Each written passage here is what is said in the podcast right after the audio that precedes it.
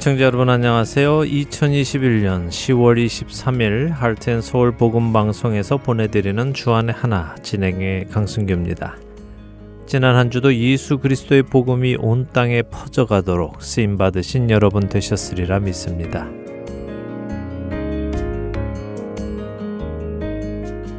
최근 한국은 각 정당의 대선 예비 후보들의 토론회 열기가 뜨겁습니다. 이 중 한 정당의 후보 중 한 사람이 손에 한문으로 왕자를 쓰고 나온 것이 큰 화제가 되었지요. 손에 한문으로 왕자를 쓰고 나온 후보는 그 일로 인해 주술 논란이 일고 있는데요. 이에 더 나아가 그 후보에게 지도자 교육을 시켜주고 있다는 스승이 있는데 그 스승이라는 자의 정체에 대한 논란까지 일고 있습니다. 그 후보에게 지도자 교육을 시켜주고 있다는 사람은 천공 스승이라는 이름으로 유튜브에서도 활동을 하고 있는데요.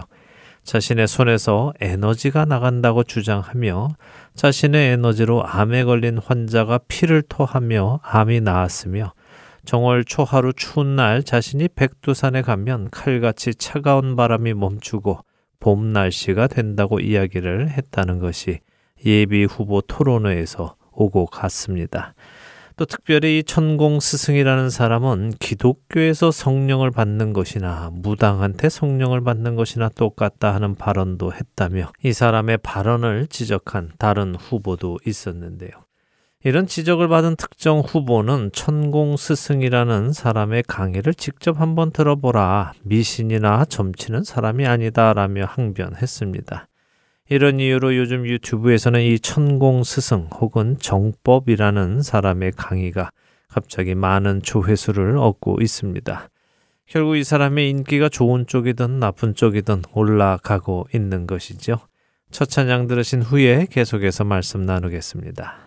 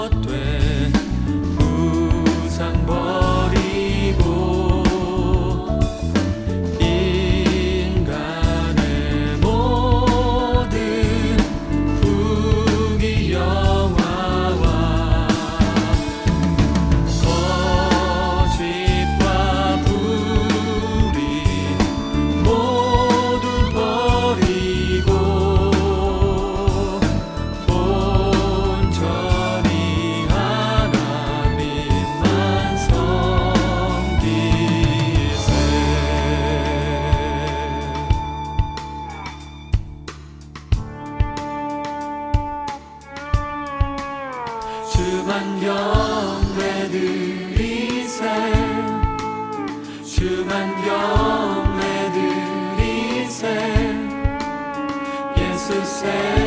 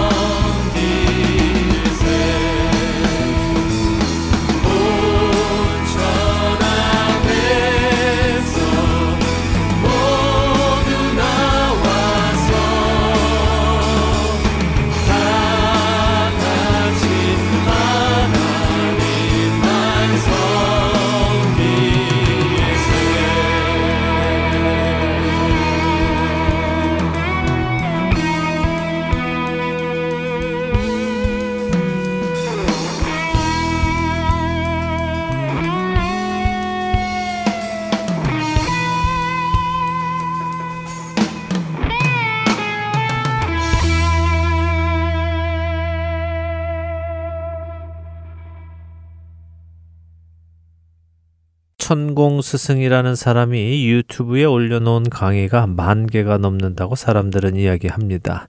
그 중에 한 특이한 강의가 있어 저도 들어보게 되었는데요. 불과 몇 분 안 되는 강의 내용 중에 이 사람은 새로운 대통령이 대한민국을 다스리게 되면 모든 사람을 사면해 주어야 한다 하는 특이한 주장을 했습니다.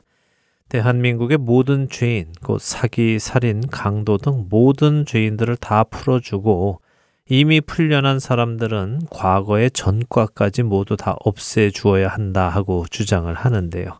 또한 죽은 자들의 죄, 그러니까 과거 역사에 죄를 짓고 죽은 자들의 죄까지도 모두 없애 주어야 한다고 말을 합니다.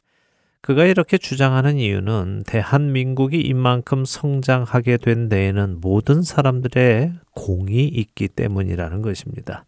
그늘진 활동을 하는 사람들도 모두 국민이고 형제이기에 지난 살아온 환경이 도둑질 할 수밖에 없는 환경에 처한 사람도 있었고, 나라를 팔아 먹어야 했던 사람도 있었고, 사기를 쳐야만 했던 환경, 거짓말 해야 했던 환경, 부정부패를 했어야만 하는 환경에 있었는데, 이것은 나라가 세워져 가는데 필요했기에 모든 사람을 사면해 주어야 한다는 것입니다.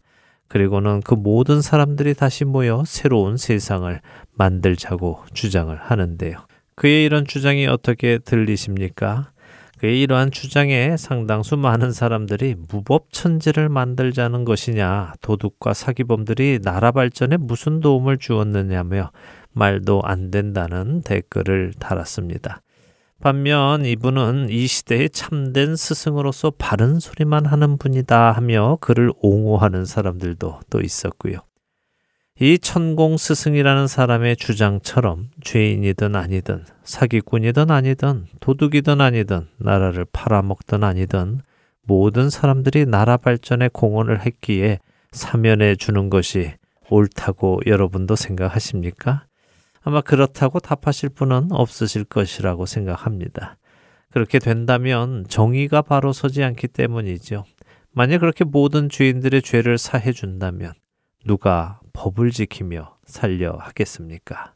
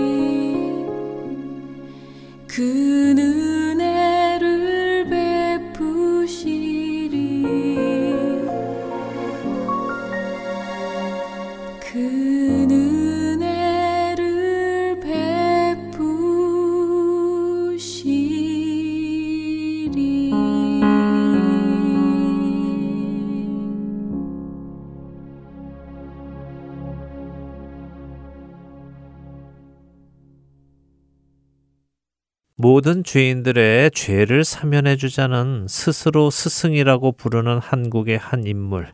사람들은 그런 그의 주장이 말도 안 된다고 입을 모읍니다. 맞습니다. 그의 그런 주장은 터무니없는 주장입니다. 그런데 이런 터무니없는 이야기가 실현된 곳이 있습니다. 어디입니까? 그렇습니다. 바로 하나님의 나라입니다. 물론 하나님 나라의 죄 사함은 앞뒤도 안 맞는 이상한 주장을 하는 사람의 이야기하고는 차원이 다르지요. 그 이유도 다르고 목적도 다르고 방법도 다릅니다. 제가 오늘 여러분들과 나누고 싶은 것은 바로 이것입니다. 죄인의 죄를 사해 주신 하나님의 복음 말입니다. 대한민국 모든 국민을 사면해 주자는 허무 맹랑한 주장을 하는 자칭 스승이라는 사람은 그냥 있었던 죄를 없다고 해주자는 것입니다. 그리고 다 같이 새로운 세상에서 새 출발하여 잘 살아보자는 것이죠. 만일 그의 말대로 그렇게 새 출발을 하면 사람들은 더 이상 죄를 짓지 않을까요? 내가 내 죄에 대하여 사면을 받았으니 이제는 죄를 짓지 않고 살자 하며 국민들이 살아갈 것 같으십니까? 오히려 죄인이 죄값을 치르지 않아서 정의가 실현되지 않은 것에 불만을 품은 국민들이 분열하지 않겠습니까? 용서하는 것은 좋습니다. 그러나 용서가 정의를 깨서는 안 됩니다. 하나님께서는 공의의 하나님, 정의의 하나님이십니다. 그리고 동시에 극률의 하나님이시며 사랑의 하나님이십니다. 하나님께서는 모든 죄인을 극률히 여기시고 사랑하십니다. 그래서 그들이 죄 속에서 죄값으로 사망에 이르는 것을 원치 않으셨습니다. 그러나 그렇다고 해서 하나님께서 주인들의 죄를 아무 조건 없이 없는 것으로 해 주시지는 않으셨습니다. 그렇게 되면 죄값이 치루어지지 않는 불의가 남아 있기 때문입니다. 하나님께서는 불의한 분이 아니라 의로운 재판장이시기에 죄값을 죄 없으신 그 아들 예수 그리스도께 치르도록 하신 것입니다. 이로 인해 사랑하는 죄인들도 구원하시고 동시에 그들의 죄값도 죽음으로 치르심으로 공의와 사랑을 모두 이루신 것입니다.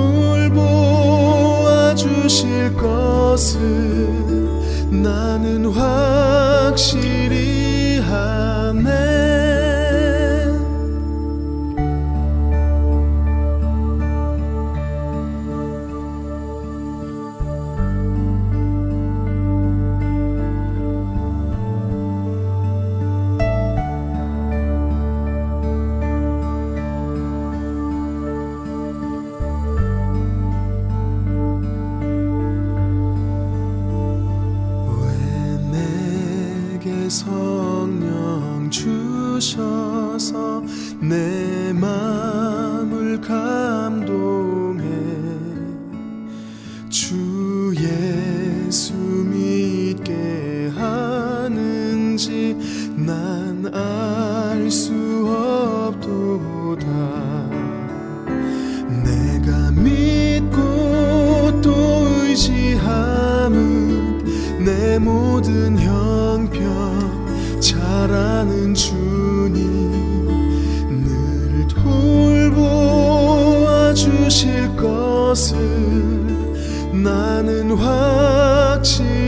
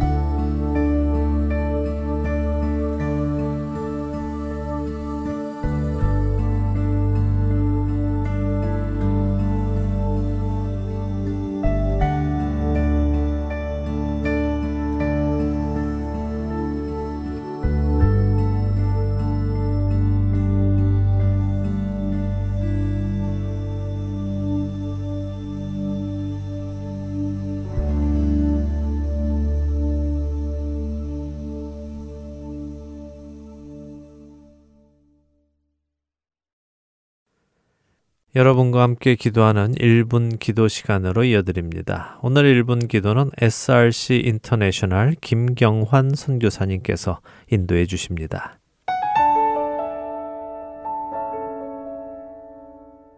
할텐 서울 복음 방송 1분 기도 시간입니다. 저는 김경환 선교사입니다. 오늘은 티베트 그리고 그 안에 타공이라고 하는 조그마한 마을을 위해 기도하는 시간을 가지려고 합니다. 티베트 지역의 타공은 사천성에 위치한 티베트 자치 마을입니다.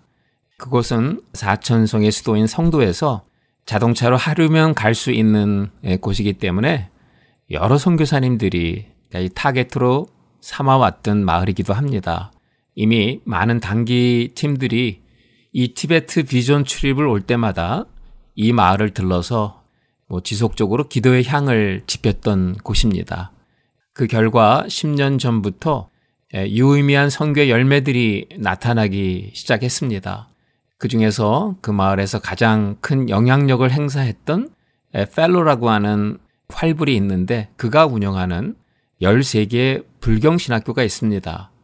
그 불경신학교에 한 선교사님 부부가 정식으로 중국어 교사로 초빙을 받는 참 기이한 일이 벌어지기도 했죠. 지난 10년간 그 선교사님 부부의 신실한 헌신의 결과로 뭐 학생들 가운데는 불경신학교를 포기하고 예수를 믿는 아주 기적 같은 일이 벌어지기도 했습니다. 그런데 안타까운 것은 지금은 팬더믹으로 인해서 이 불경신학교는 폐쇄되어서 학생들은 흩어지게 되었고 이 선교사님 부부도 철수하게 되었습니다. 그러나 우리가 믿는 것은 참 선교는 하나님의 선교 아닙니까? 그곳에서 선교를 시작하신 분도 하나님이요. 진행하셨던 분도 하나님이요. 이곳에 마침표를 찍으실 분도 하나님이라 믿어 의심치 않습니다. 따라서 하나님은 다시 상상을 초월한 방법으로 그 땅에 선교의 문을 열어주실 것이다. 분명히 믿습니다. 우리 그런 믿음으로 함께 기도했으면 좋겠습니다. 기도하겠습니다.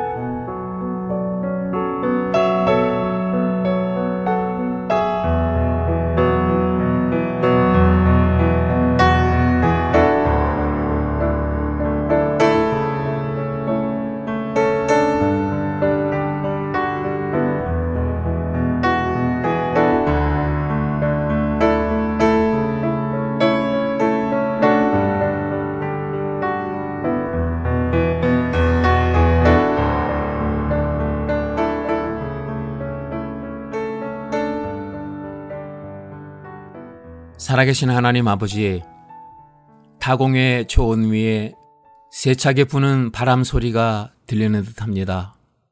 그 바람에 바짝 누워버린 마른 들풀들, 그리고 그 사이에 기가 오른 오색 깃발들의 아우성 소리가 들리는 듯 합니다. 주님, 얼마나 많은 눈물이 뿌려져야 저 땅에 풀꽃 한 송이 피울 수 있을까요? 그저 마음이 저려올 뿐입니다. 그러나 우리가 아직도 소망을 잃지 않는 것은 주님은 저 땅에 죽어가는 영혼들의 아우성 소리를 듣고 계시며 저 적박한 땅에 뿌려진 많은 선교사님들의 눈물과 피를 보고 계셨기 때문입니다. 주님, 저 땅을 고쳐 주옵소서. 저 땅의 영혼들을 구원하여 주옵소서. 주님께서 사랑하셔서 예수님의 핏값으로 사신 영혼들 아닙니까? 팬데믹으로 모든 것이 정지되고 신학교는 닫히고 선교사들의 발길은 끊어졌습니다. 그러나 오늘도 주님은 그 땅에서 아직도 일하고 계시는 줄 분명히 믿습니다. 이제는 폐쇄된 불경신학교에 일반 학교가 세워지게 하시고 그 학교에 흩어졌던 학생들을 다시 불러주시며 또 선교사님도 다시 불러주시기 원합니다. 전에는 그 학교에서 불경을 배웠지만 이제는 그 학생들이 그 학교를 통해 복음을 들을 수 있는 길을 열어주시기 원합니다. 그래서 결국 선교는 하나님의 주권 속에 담긴 하나님의 선교임을 우리 모두 보게 하여 주옵소서 예수님의 이름으로 기도했습니다. 아멘.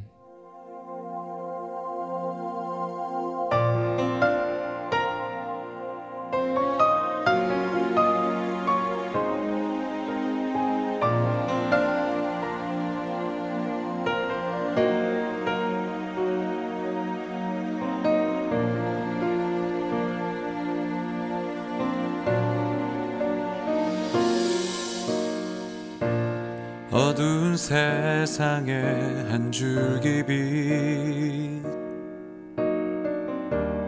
말씀이신 그분 육신 되어 이곳에 오셨네.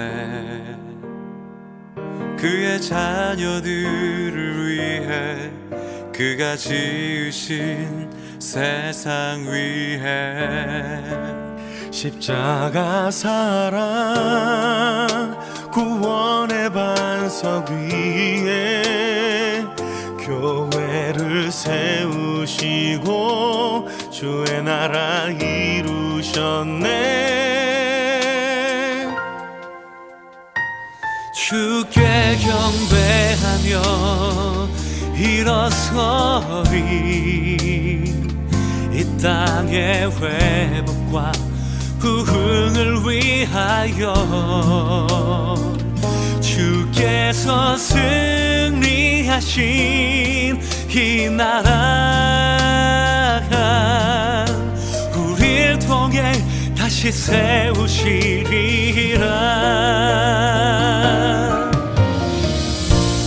어두운 세상에 한 줄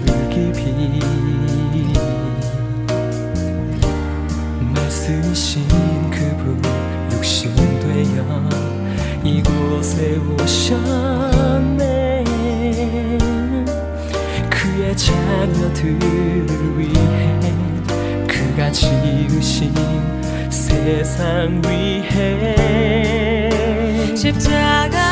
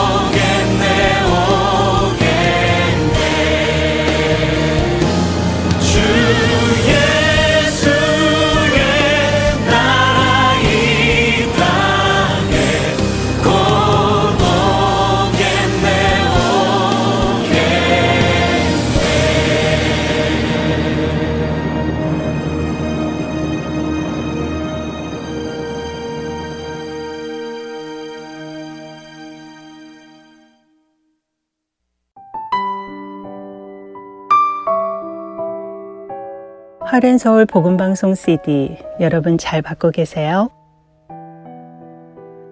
하렌 서울 복음방송 CD는 매주 금요일 이곳 아리조나에서 출발해서 미국 전 지역과 해외로 청취자 여러분들을 찾아갑니다. 하지만 안타깝게도 배송 도중에 분실이 되거나 손상된 채로 배달이 되는 경우가 종종 있습니다. 이런 연유로 CD를 못 받으셨거나 파손 또는 재생이 안 되는 CD를 받으셨을 때는 사무실로 꼭 연락 주세요. 바로 다시 보내드리겠습니다. 여러분들이 방송을 통해서 하나님을 알아가시고 예수님을 닮아가는 것이 본 하렌 서울 복음 선교회의 사명이기 때문입니다. 연락 주실 전화번호는 602-866-8999입니다.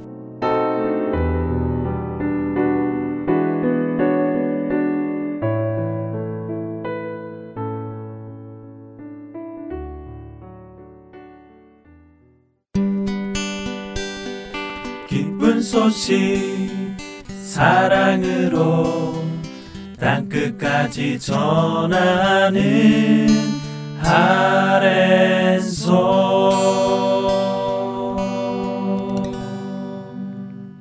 누가 복음을 공부하는 시간입니다. 누가의 복음으로 이어드립니다.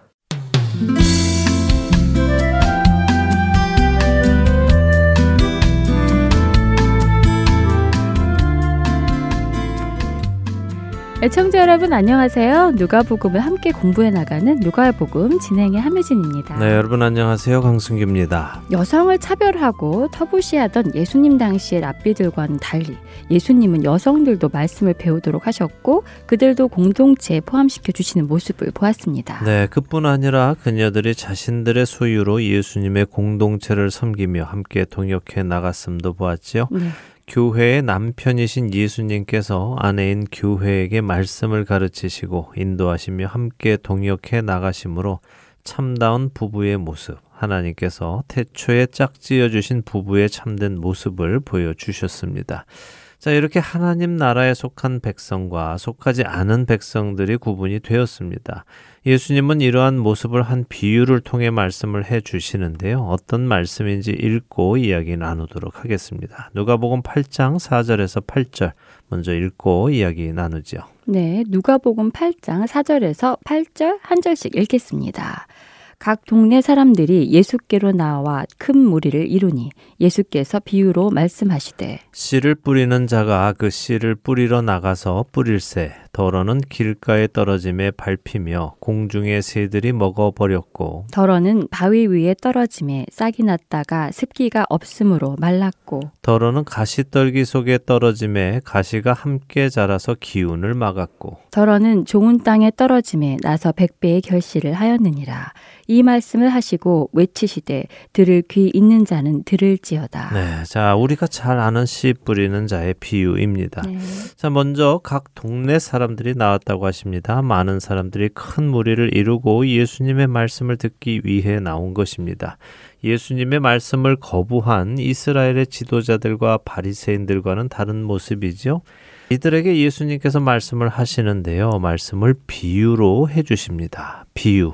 이 비유는 뭘까요? 비유는 어떤 사실을 이야기할 때 다른 비슷한 일에 빗대어서 쉽게 이해하도록 하는 것 아닌가요? 네, 맞습니다. 비유란 바로 그런 것입니다. 비유라는 단어는요, 헬라어 파라볼레를 번역한 단어인데요. 곁에라는 의미의 파라라는 단어와 던지다, 두다 하는 의미의 발로라는 단어의 합성어로 곁에 두다, 곁으로 오게 하다 하는 의미를 가지고 있습니다. 그러니까 두 개의 사물을 곁에 두고 비교해 주므로 명확하게 이해하도록 도움을 주는 것이죠. 지금까지 누가 복음에 기록된 예수님의 행적에서 예수님께서 비유로 무엇을 말씀하셨을 때는 그 의미, 그러니까 비슷한 두 가지 일을 비교하여 전하고자 하시는 이야기를 더 쉽게 이해하도록 하신 것이 맞습니다. 누가복음 5장 36절에서 비유로 말씀하시되 하며 우리가 나누었던 새 옷에서 천 한 조각을 잘라서 헌 옷에 붙이는 사람이 없다 하시는 비유와 새 포도주는 새 부대라는 비유를 해 주심으로써 예수님께서 오셔서 하시는 일이 바리새인들과는 다른 새로운 것임을 설명해 주셨죠. 그러셨죠. 예수님께서 죄인들과 먹고 마시며 그들에게 천국 복음을 전해 주시는 것을 트집 잡는 바리새인들과 이스라엘 지도자들을 향해 비유로 설명해 주셨죠. 그러셨습니다. 또한 누가복음 6장 39절에서는 이스라엘의 지도자들의 잘못을 지적하시며 맹인이 맹인을 인도하면 어떻게 된다 하는 비유를 또 해 주십니다. 맹인이 맹인을 인도하면 둘 다 구덩이에 빠진다는 비유를 주셨죠. 맞습니다. 그렇기에 잘못된 지도자를 따라가면 안 된다 하는 사실을 쉽게 이해하도록 설명을 해 주신 것입니다. 자, 그런데 이번에 여기 누가복음 8장에는 사뭇 다릅니다. 예수님은 무엇을 비교해서 쉽게 이해하도록 설명을 해 주시려고 비유를 드시는 것이 아니라 네. 그냥 다짜고짜 비유를 그냥 이야기하십니다. 그렇네요. 지금까지는 어떤 사건이나 말씀 이후의 비유로 그 사건이나 말씀을 쉽게 이해하도록 비유를 해 주셨는데 이번에는 아무런 사건이나 말씀에 연결하여 비유를 말씀하시는 것이 아니라 모인 무리들에게 그냥 비유로 말씀하셨네요. 왜 그러셨을까요? 네, 그러게요. 왜 그러셨을까요? 네. 무언가 쉽게 설명을 해 주시기 위해 비유를 사용하지 않고 그냥 사람들이 이해할 수 없는 비유를 던져 주시니 그 의미가 무엇인지 그 이유가 무엇인지 알 수 없지요. 네. 이 궁금증은 우리뿐 아니라 제자들도 동일하게 가진 음, 질문입니다. 자, 우리가 읽은 다음 절인 9절과 10절 읽어 주시겠습니까? 네, 누가복음 8장 9절과 10절입니다. 제자들이 이 비유의 뜻을 물으니 이르시되 하나님 나라의 비밀을 아는 것이 너희에게는 허락되었으나 다른 사람에게는 비유로 하나니 이는 그들로 보아도 보지 못하고 들어도 깨닫지 못하게 하려 함이라. 네. 제자들의 질문에 예수님은 비유의 목적과는 반대되는 대답을 하시네요. 그렇죠. 비유는 쉽게 알아듣도록 해주는 것인데 네. 아무 사전 지식 없이 그냥 비유를 하나 이야기해 주시니 제자들도 이해가 안 돼서 여쭈어 봅니다. 누가복음은 단순히 제자들이 이 비유의 뜻을 물으니 이렇게 기록이 돼 있어서 예수님 그게 무슨 말씀 뜻입니까? 이렇게 물은 것 같지만요. 같은 사건을 기록한 마태복음 13장에서는 제자들이 10절에서 어찌하여 그들에게 비유로 말씀하십니까? 하며 예수님께 여쭙니다. 아, 그러니까 이 비유의 의미가 무엇입니까? 하고 물은 것이 아니라 왜 못 알아듣는 비유로 말씀하시는 거예요? 하고 물은 것이군요. 네, 뭐 물론 이 비유의 의미가 무엇입니까 하는 것도 포함되고는 있죠. 못 네. 알아들었으니까요. 네. 그러나 그것보다 더 궁금한 것은 왜 음. 비유로 말씀하셨느냐 하는 것입니다.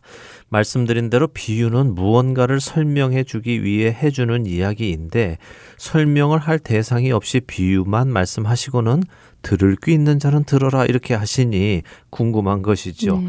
그렇게 질문하는 제자들에게 예수님이 답해 주시는데 뭐라고 하셨습니까? 너희에게는 하나님 나라의 비밀을 아는 것이 허락되었지만 다른 사람에게는 아니기 때문에 비유로 말씀하셨다고 하시네요. 네, 그렇습니다. 아주 중요한 말씀입니다. 음. 하나님 나라의 비밀은 아무나 들을 수 있는 것이 아니라 택함을 받은 자들에게만 허락이 되었고 그렇지 않은 자들에게는 허락되지 않았다 하는 말씀을 하시는 거죠. 그리고는 하나님께서 이사야 선지자에게 이사야서 6장 9절과 10절에 말씀하셨던 말씀을 인용하십니다. 그들로 보아도 보지 못하고 들어도 깨닫지 못하게 하려 합니다라고요. 보아도 보지 못하고 들어도 깨닫지 못하게 하려 합니다. 무슨 말씀인지 알겠는데 왜 그렇게 말씀하시는지는 잘 와닿지 않아요. 네, 맞는 말씀입니다. 조금 어렵죠. 네. 하나님께서는 모든 사람이 구원에 이르기를 원하시는 분이신데 어째서 어떤 사람은 보아도 보지 못하고 들어도 깨닫지 못하게 하려 하실까? 과연 그것이 하나님의 성품이 맞을까 하는 생각을 하게 됩니다. 네. 그러나 하나님께서는 그러실 분은 아니시죠? 그렇죠. 하나님은 그러실 분이 아니신데 그렇게 말씀하신 이해가 잘 안 되는 거죠. 네. 그러나 이 말씀은 하나님께서 그들로 듣지 못하고 보지 못하게 하신다는 것이 아니라 그들이 하나님의 말씀을 거부하고 하나님께서 그들을 구원하시기 위해 보내신 메시아, 곧 그리스도를 거부할 것을 이미 아시기에 그렇게 말씀하시는 것입니다. 네. 하나님께 속한 백성과 하나님께 속하지 않은 백성의 차이를 말씀하시는 것이죠. 자, 예수님께서 씨 뿌리는 자의 비유를 해 주셨습니다. 우리는 방금 그 본문을 읽었습니다. 그러나 그 씨 뿌리는 자의 비유를 해석해 드리지는 않겠습니다. 왜냐하면 제자들도 그 비유를 이해하지 못해서 예수님께 물었고요. 그 비유에 대한 해석을 예수님께서 친히 그들에게 해 주시기 때문이죠. 그러니 우리가 해석할 이유가 없고 네. 예수님께서 해주시는 해석을 들어보도록 하지요. 자, 누가복음 8장 11절에서 15절 읽어볼까요? 네, 누가복음 8장 11절부터 읽습니다. 이 비유는 이러하니라 씨는 하나님의 말씀이요 길가에 있다는 것은 말씀을 들은 자니 이에 마귀가 가서 그들이 믿어 구원을 얻지 못하게 하려고 말씀을 그 마음에서 빼앗는 것이요. 바위 위에 있다는 것은 말씀을 들을 때에 기쁨으로 받으나 뿌리가 없어 잠깐 믿다가 시련을 당할 때에 배반하는 자요. 가시떨기에 떨어졌다는 것은 말씀을 들은 자이나 지내는 중 이생의 염려와 재물과 향락의 기운이 막혀 온전히 결실하지 못하는 자요. 좋은 땅에 있다는 것은 착하고 좋은 마음으로 말씀을 듣고 지키어 인내로 결실하는 자니라. 네. 그렇네요. 예수님께서 직접 설명해 주시네요. 네, 예수님께서 하나하나 설명을 해 주십니다. 네. 씨는 하나님의 말씀인데 그 말씀이 어떤 사람에게 전달될 때는 마귀가 구원을 얻지 못하게 하려고 말씀을 빼앗기도 하고 어떤 사람에게 전달될 때는 기쁨으로 말씀을 받았지만 뿌리가 없어서 잠깐 믿다가도 삶의 어려운 일을 당하게 되면 믿음을 버리고 스스로 살 길을 찾아 나서기도 한다 하는 말씀을 해 네. 주십니다. 또 어떤 사람은 말씀을 받았지만 실제 삶 속에서 세상적인 염려와 재물과 향락으로 인해서 열매를 맺지 못하는 사람도 있다고 하시죠. 그러나 또 어떤 사람은 착하고 좋은 마음으로 말씀을 받고 듣고 지켜서 열매를 맺기도 한다고 말씀하 십니다. 종종 우리는 예수님의 이 비유를 읽으며 우리도 좋은 땅이 되어서 많은 열매를 맺자 하는 쪽으로 적용을 하려고 합니다. 그렇죠. 이 비유의 목적이 그런 말씀 아닌가요? 좋은 땅이 되어 많은 열매를 맺자는 말씀이요. 네, 글쎄요. 그럼 그것이 가능할까요? 길가가 좋은 땅이 되고 바위가 좋은 땅이 될 수 있고 가시떨기가 좋은 땅이 될 수 있습니까? 어떤 노력을 하면 그렇게 될까요? 그렇게 물어보시니 또 그렇네요. 길가나 바위나 가시떨기가 노력을 한다고 해서 좋은 땅이 되는 것은 아닌 것 같아요. 네. 하지만 사람이 그 길가나 바위나 가시떨기 지역을 개간하면 되는 것이 아닐까요? 마찬가지로 하나님께서 우리 마음밭을 잘 일구어 주시면 되는 것 아닐까 싶습니다. 네, 뭐 그럴 수도 있을 것 같지요. 네. 예, 그러나 우리는 성경을 읽을 때 성경의 저자이신 하나님께서 하시려는 말씀이 무엇인지를 늘 생각하고 파악해야 합니다. 그렇지 않으면 우리 각자에게 좋은 쪽으로 해석을 하게 되고요. 네. 그런 해석은 우리로 성경을 하나의 도덕책이나 삶의 지침서 정도로만 생각을 하게 만듭니다. 사실 성경은 복음으로 기쁜 소식이 담긴 책이지만요. 동시에 아픈 말씀들이 담겨 있기도 합니다. 히브리서 4장 12절은 뭐라고 하십니까? 한번 읽어 주시겠습니까? 네, 히브리서 4장 12절입니다. 하나님의 말씀은 살아있고 활력이 있어 좌우의 날선 어떤 검보다도 예리하여 혼과 영과 및 관절과 골수를 찔러 쪼개기까지 하며 또 마음의 생각과 뜻을 판단하나니. 네, 그렇습니다. 하나님의 말씀은 좌우의 날선 어떤 검보다 예리하기 때문에 우리의 혼과 영과 및 관절과 골수를 찔러 쪼개시고 우리 마음의 생각과 뜻을 판단하십니다. 네. 그러니 아프겠지요. 나의 잘못된 생각들, 나의 잘못된 뜻들을 모두 판단하시고 알려주시니 그것이 무겁고 힘이 들고 좌절되기도 합니다. 네. 그렇기에 성경을 도덕책으로 만들지 마시기 바랍니다. 이것은 생명의 책이며 내 삶의 모든 것의 기준이 되는 책입니다. 나를 만들어 가시는 말씀이 담긴 거룩한 책입니다. 예수님은 이 씨 뿌리는 자의 비유를 통해 우리에게 좋은 땅이 되라고 말씀하시는 것이 아닙니다. 예수님은 이 세상이라는 곳에 하나님께서 어떻게 구원을 이루어 가시는지를 설명해 주고 계시는 것입니다. 세상에서 하나님께서 어떻게 구원을 이루어 가시는지 말씀해 주시는 것이라고요? 그럼 어떻게 구원을 이루어 가신다는 말씀인가요? 네, 하나님은 세상에 그 말씀을 보내십니다. 말씀이 육신이 되신 예수 그리스도를 보내시죠. 지금 누가복음 속에서 우리는 그 예수님이 그들에게 오신 것을 보았습니다. 그런데 어떤 이들은 예수님을 아예 받아들이지 않았습니다. 어떤 이들은 받아들이는 것 같지만 어려운 일이 생기면 예수님을 떠날 사람도 있고 세상을 더 사랑하여 예수님 안에서 열매를 맺지 못하는 경우도 있고 온전히 받아들여 천국의 열매를 맺는 사람도 있다. 이것을 간단히 설명해 주시는 것입니다. 바리새인들과 지도자들은 아예 예수님을 받아들이지 않았죠. 그랬죠. 그들은 오히려 예수님을 죽이려고 하고 있죠. 그렇습니다. 또 요한복음 6장에 보면 예수님을 쫓던 많은 제자들이 예수님께서 내 살과 피를 마셔야 한다 하는 말씀을 하시자 이 말은 어렵도다 누가 들을 수 있겠느냐 하더니 예수님을 떠나서 다시는 예수님과 같이 다니지 않았다라고 기록하십니다. 네. 또 우리가 잘 아는 부자 청년은 예수님께 나와서 영생을 얻는 방법을 구하 지만 예수님께서 그가 사랑하는 그 많은 재산을 다 팔고 와서 나를 따르라 라고 하시자 근심하며 예수님을 떠나갔습니다. 바로 이런 현상들이 나타난다는 것을 이 비유로 설명해 주시는 것입니다. 전에 우리가 좋은 나무와 나쁜 나무 나눌 때도 나누었습니다. 나는 지금 나쁜 나무인데 좋은 나무가 되려고 노력해라 하는 말씀이 아니라고 말씀드렸죠. 네, 그러셨죠. 나쁜 나무가 좋은 나무가 되라라는 말씀이 아니라 좋은 나무들만 말씀을 듣고 행하는 것을 말씀하시는 것이라 설명해 주셨죠. 네. 그러니 이 씨 뿌리는 자의 비유도 마찬가지라는 말씀이군요. 좋은 땅만 말씀을 받아들이고 열매를 맺는다고요. 네, 그렇습니다. 만일 우리의 생각처럼 좋은 땅이 되어야 한다는 취지로 말씀을 하셨다면 이 비유의 제목은 씨 뿌리는 자의 비유가 아니라 씨 뿌려진 땅의 비유로 해야 할 것입니다. 포인트가 어디에 떨어졌느냐 이것이니까요. 그러나 마태복음 13장 18절에서 예수님께서는 이 씨 뿌리는 비유를 들으라라고 말씀하십니다. 그렇군요. 씨 뿌리는 비유라는 것이 중요한 것이군요. 네, 이 비유의 중심은 우리에게 있는 것이 아니라 네. 씨를 뿌리시는 하나님께 있는 것입니다. 누가복음 8장 세 절만 더 읽어 볼까요? 8장 16절에서 18절 읽겠습니다. 네, 16절부터 읽습니다. 누구든지 등불을 켜서 그릇으로 덮거나 평상 아래에 두지 아니하고 등경 위에 두나니 이는 들어가는 자들로 그 빛을 보게 하려 함이라.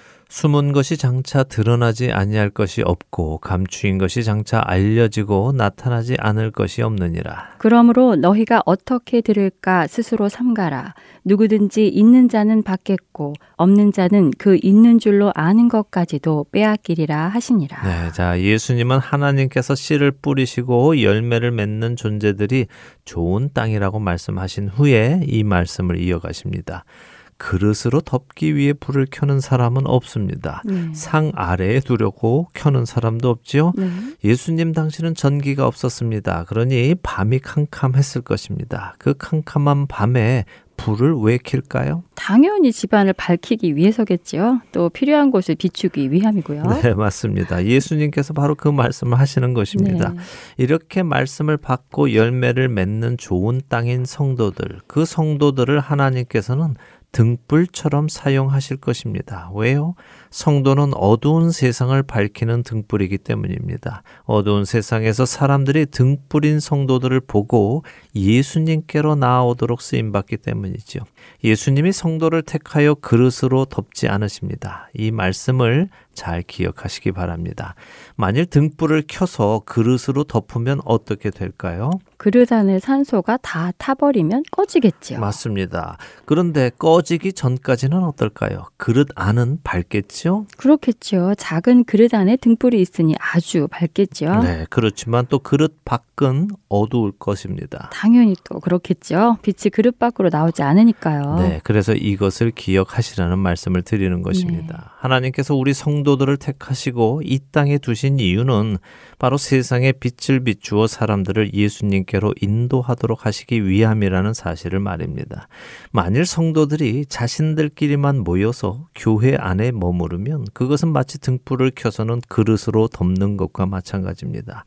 산소가 있는 동안 그들이 모여 있는 그곳은 밝게 타오르겠지만 밖으로 비추지는 못합니다. 밖은 여전히 어둡습니다. 그리고 자기들끼리 모여서 즐거워하다가 그 빛은 생명을 주는 산소를 다 태우고는 꺼져버릴 것이고 그릇 안에도 빛이 사라져 바깥과 똑같이 어두워질 것입니다. 정말 그렇네요. 두려운 일인데요. 정신을 바짝 차려야겠습니다. 하나님께서 우리를 구원하신 것은 우리끼리 좋아하라고 하신 것이 아니에요. 세상을 향해 빛을 발하는 우리가 되어야 하는 것을 늘 기억하기 원합니다. 네, 그러시기를 바랍니다. 네. 그리스도인들이 그렇게 빛으로 살아가면 숨은 것이 드러나고 감추었던 것들이 모두 드러나서 빛으로 나올 자들은 나오고 어둠에 속한 자들은 그대로 남아 있게 될 것입니다. 이 말씀을 잘 생각해서 받으라고 예수님께서 말씀하십니다. 말씀을 잘 받고 그렇게 행동하는 사람은 더 많은 말씀이 임할 것이고 자신이 잘 알고 있다고 생각만 하고 행하지 않는 사람들에게는 말씀이 임하지 않을 것을 말씀해 주셨습니다. 바리새인들은 말씀을 많이 한다고 착각했고 거룩하다고 착각했지만 결국 말씀의 본체이신 예수님은 그들 안에 들어가지 못하셨습니다. 그들은 있는 것까지도 빼앗기는 신세가 되었지요. 말씀을 듣고 행하는 우리가 되기를 바랍니다. 자, 누가의 복음 오늘은 여기까지 하고 마치고요. 다음 시간에 말씀을 듣고 행하는 것에 대해 예수님께서 더 설명을 해 주실 것입니다. 다음 시간에 계속 공부하도록 하겠습니다. 네, 빛으로 부름받은 우리의 정체성을 다시 한번 묵상해 보고 빛으로 어두운 세상을 비추며 살아가는 우리가 되기를 바라며 오늘 누가의 복음 여기에서 마치도록 하겠습니다. 저희는 다음 주에 다시 찾아뵙겠습니다. 안녕히 계세요. 안녕히 계십시오. 우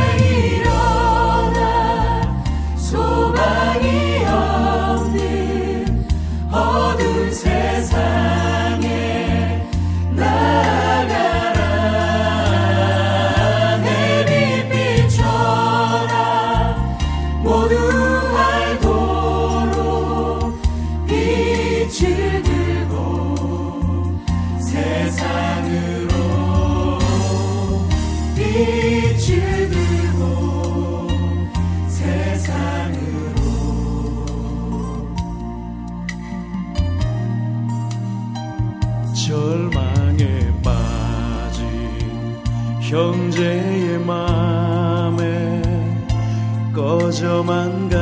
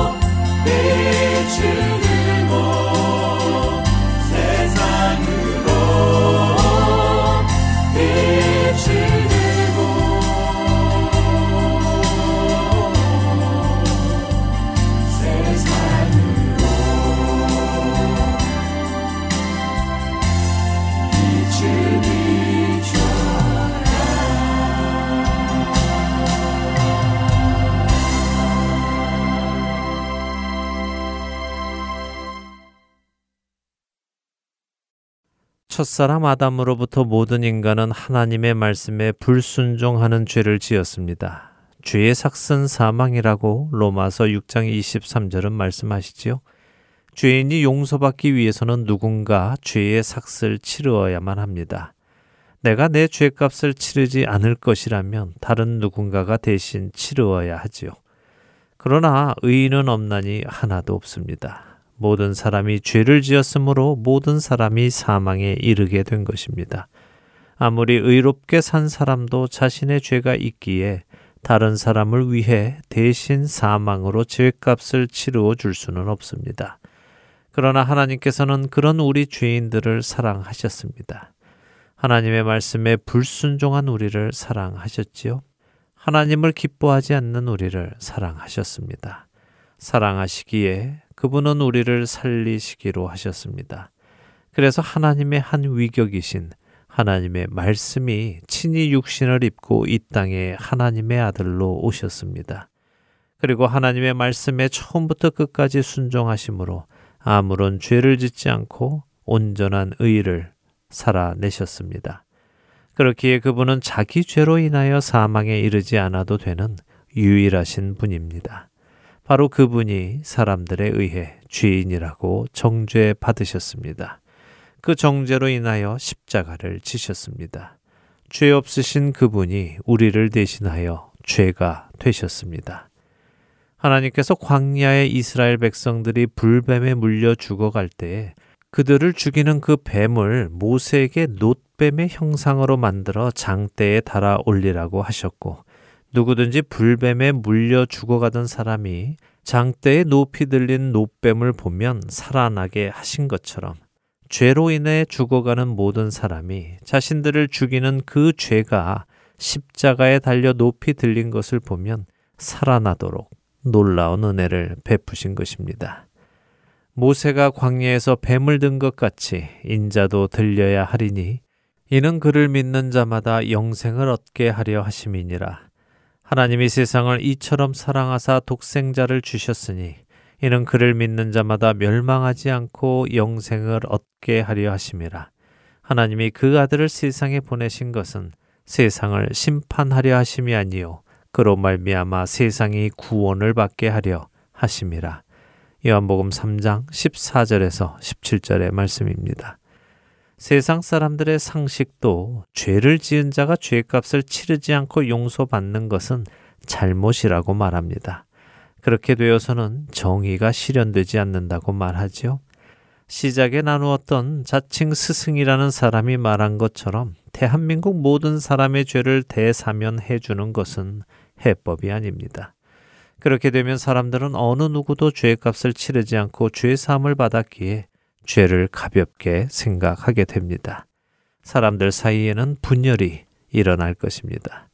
그러나 내 죄 때문에 예수 그리스도께서 십자가에 달리신 것을 아는 사람, 예수님께서 십자가에서 죽으셨기에 내가 생명을 얻은 것을 아는 사람은 죄로부터 멀어지게 되는 것입니다. 죄를 가볍게 하는 것이 아니라 내 주님을 죽음에까지 가게 한 무서운 것임을 알게 되어 죄를 미워하고 멀리하고 관계하지 않게 되는 것입니다. 사랑하는 할텐 서울 복음 방송 애청자 여러분. 하나님께서는 죄 없는 예수님을 십자가에서 죽이시고 그를 믿는 모든 사람들을 정죄하지 않으시고 무죄를 선언하심으로 정의를 실현하셨고 그들에게 영원한 생명을 주심으로 사랑을 베푸셨습니다. 여러분과 저는 그 놀라운 은혜를 통하여 사망에서 생명으로 옮기워진 사람들입니다. 죄인에서 의인으로 어둠의 자녀들에서 빛의 자녀들로 자리 바꾸만 사람들입니다. 여러분은 이 은혜를 깨닫고 누리고 살아가고 계십니까? 그리고 또 다른 자들에게 그 은혜를 전하며 살아가십니까? 세상은 혼란스럽습니다. 말도 안 되는 사람이 나와서 자신 스스로를 스승이라 부르며 기독교까지 논합니다. 어떤 대선 후보는 그런 사람에게 지도자 교육을 받습니다. 제발 하나님을 경외하고 그분의 말씀을 무겁게 받아들이며 성경의 말씀을 모든 것의 기준으로 삼는 사람이 나타나 우리나라의 지도자가 되면 좋겠습니다. 우리 모든 그리스도인들이 그렇게 말씀을 따라 살아간다면 우리들 안에서 하나님께서 그런 사람을 찾아 지도자로 세워 주실 것이라고 믿습니다. 어두운 세상에 빛으로 오신 예수님을 전하는 그런 지도자가 나오기를 간절히 소원하며 오늘 주안의 하나 여기에서 마치도록 하겠습니다. 함께 해주신 여러분들께 감사드리고요. 저는 다음 주 이 시간 다시 찾아뵙겠습니다. 지금까지 구성과 진행의 강순기였습니다. 애청자 여러분 안녕히 계십시오. 천 번을 불러봐도 내 눈에 눈물이 멈추지 않는 것은 십자가의 그 사랑. 나를 살리려 지신 그 십자가. 모든 물과 피 나의 더러운 죄 씻으셨네. 나를 향한 그 사랑 생명을 내어 주사